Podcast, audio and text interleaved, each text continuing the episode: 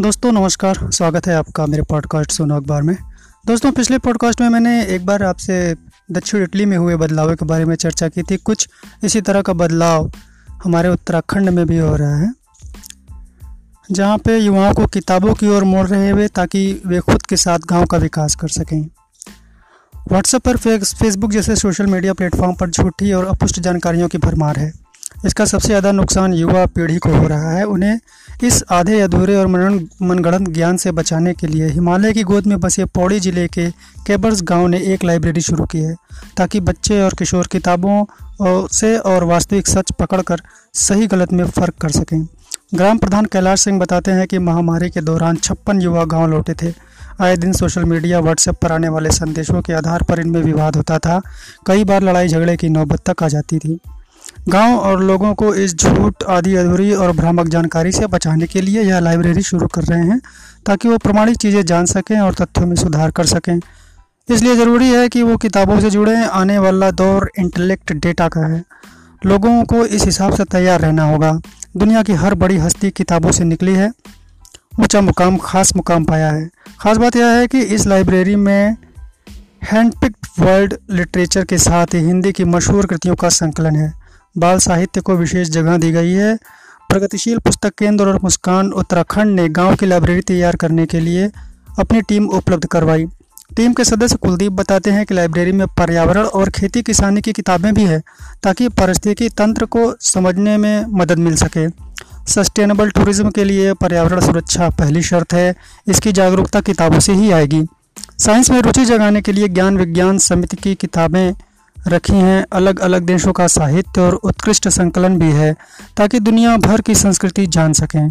खाली पड़े हुए घरों को रहने लायक बनाकर विलेज टूरिज़्म को बढ़ा रहे हैं। Sightseeing bird watching forest walk के साथ ही परफॉर्मिंग आर्ट कमाई के लिए नए विकल्प तैयार कर रहे हैं। तो जहाँ वहाँ पे पर्यटन बढ़ाने का सा काम हो रहा है, और पर्यटन के क्षेत्र में ही एक बहुत ही अच्छा मुकाम पाया है पोचमपल्ली ने, जो कि तेलंगाना का एक गाँव है। तेलंगाना के नलगोंडा ज़िले के पोचमपल्ली गाँव का नाम भले ही अनसुना लगे, लेकिन पोचमपल्ली साड़ियाँ देश भर में ख्यात हैं। हैदराबाद से 40 किलोमीटर दूर दूर इस गाँव अब पर्यटन के अंतर्राष्ट्रीय नक्शे पर आ गया है। संयुक्त राष्ट्र विश्व पर्यटन संगठन ने पोचमपल्ली को देश का सर्वश्रेष्ठ पर्यटन गाँव चुना है। गाँव को स्पेन के मैड्रिड में 2 सितंबर से दो दिसंबर को होने वाले यू एन डब्ल्यू की आम सभा में अवार्ड से नवाजा जाएगा। केंद्रीय संस्कृति पर्यटन मंत्री किशन रेड्डी ने कहा कि आत्मनिर्भर भारत के तहत पोचमपल्ली की बुनी शैलियाँ शैलियों की प्रधानमंत्री नरेंद्र मोदी के लोकल फॉर वोकल के ज़रिए विशेष ध्यान मिला। पोचमपल्ली इसलिए भी खास है क्योंकि आचार्य विनोबा भावे ने इसी गाँव से 18 अप्रैल उन्नीस सौ इक्यावन को भूदान आंदोलन शुरू किया था। भावे की एक आवाज़ पर यहाँ के ज़मींदार ने 250 एकड़ ज़मीन दान दे दी थी। उन्नीस में ख्यात फ़िल्म निदेशक श्याम बेनेगल ने इसी गाँव पर आधारित शबाना आजमी, नीना गुप्ता और ओमपुरी अभिनीत फ़िल्म सुस्मान बनाई थी। फ़िल्म में हथकरघा कारीगरों के संघर्ष के बारे में बताया गया था, यही नहीं एयर इंडिया के कैबिन क्रू भी विशेष डिज़ाइन की पोचमपल्ली सिल्क साड़ी ही पहनता है। अस्सी छोटे छोटे गाँवों के कस्बों के समूह पोचमपल्ली के करीब हर घर में हथकरघे हैं।